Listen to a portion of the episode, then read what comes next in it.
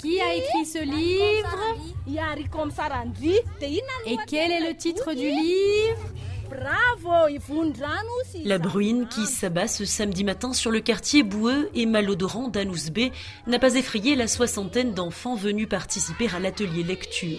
Serrés les uns contre les autres, en tailleur sur la bâche dépliée pour l'occasion, ils écoutent attentifs le conte malgache lu par une des bénévoles de l'association Boukimi Tetivouich.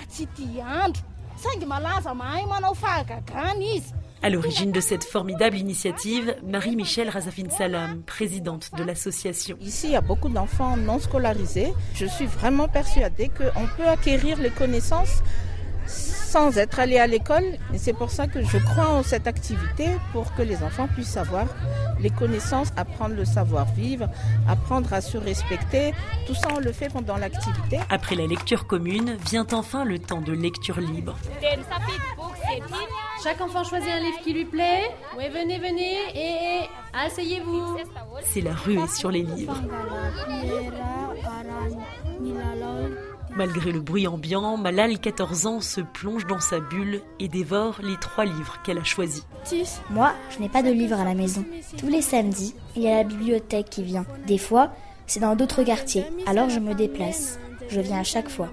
J'aime lire des livres parce qu'il y a beaucoup de choses à découvrir, mais au quotidien, je me contente de mes cahiers d'école pour m'évader. Victor, un papa, passe dans le quartier et reconnaît sa fille assise au milieu des enfants. Moi, j'ai pas eu l'opportunité d'aller à l'école.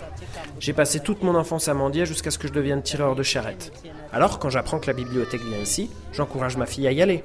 On a vraiment de la chance qu'ils soient là, ces bénévoles. Je dis à Tina, sois attentive, écoute bien ce qu'ils vont apprendre, ça t'aidera à aller loin. Aller loin, Marie-Michel l'espère. Elle a aussi et surtout réussi à sensibiliser les familles pour laisser les filles venir à la bibliothèque de rue et les éloigner le temps de deux heures par semaine des corvées du foyer. Elle représente désormais 50% des lecteurs, une belle victoire pour l'association. Sarah Teto, Antananarivo, RFI.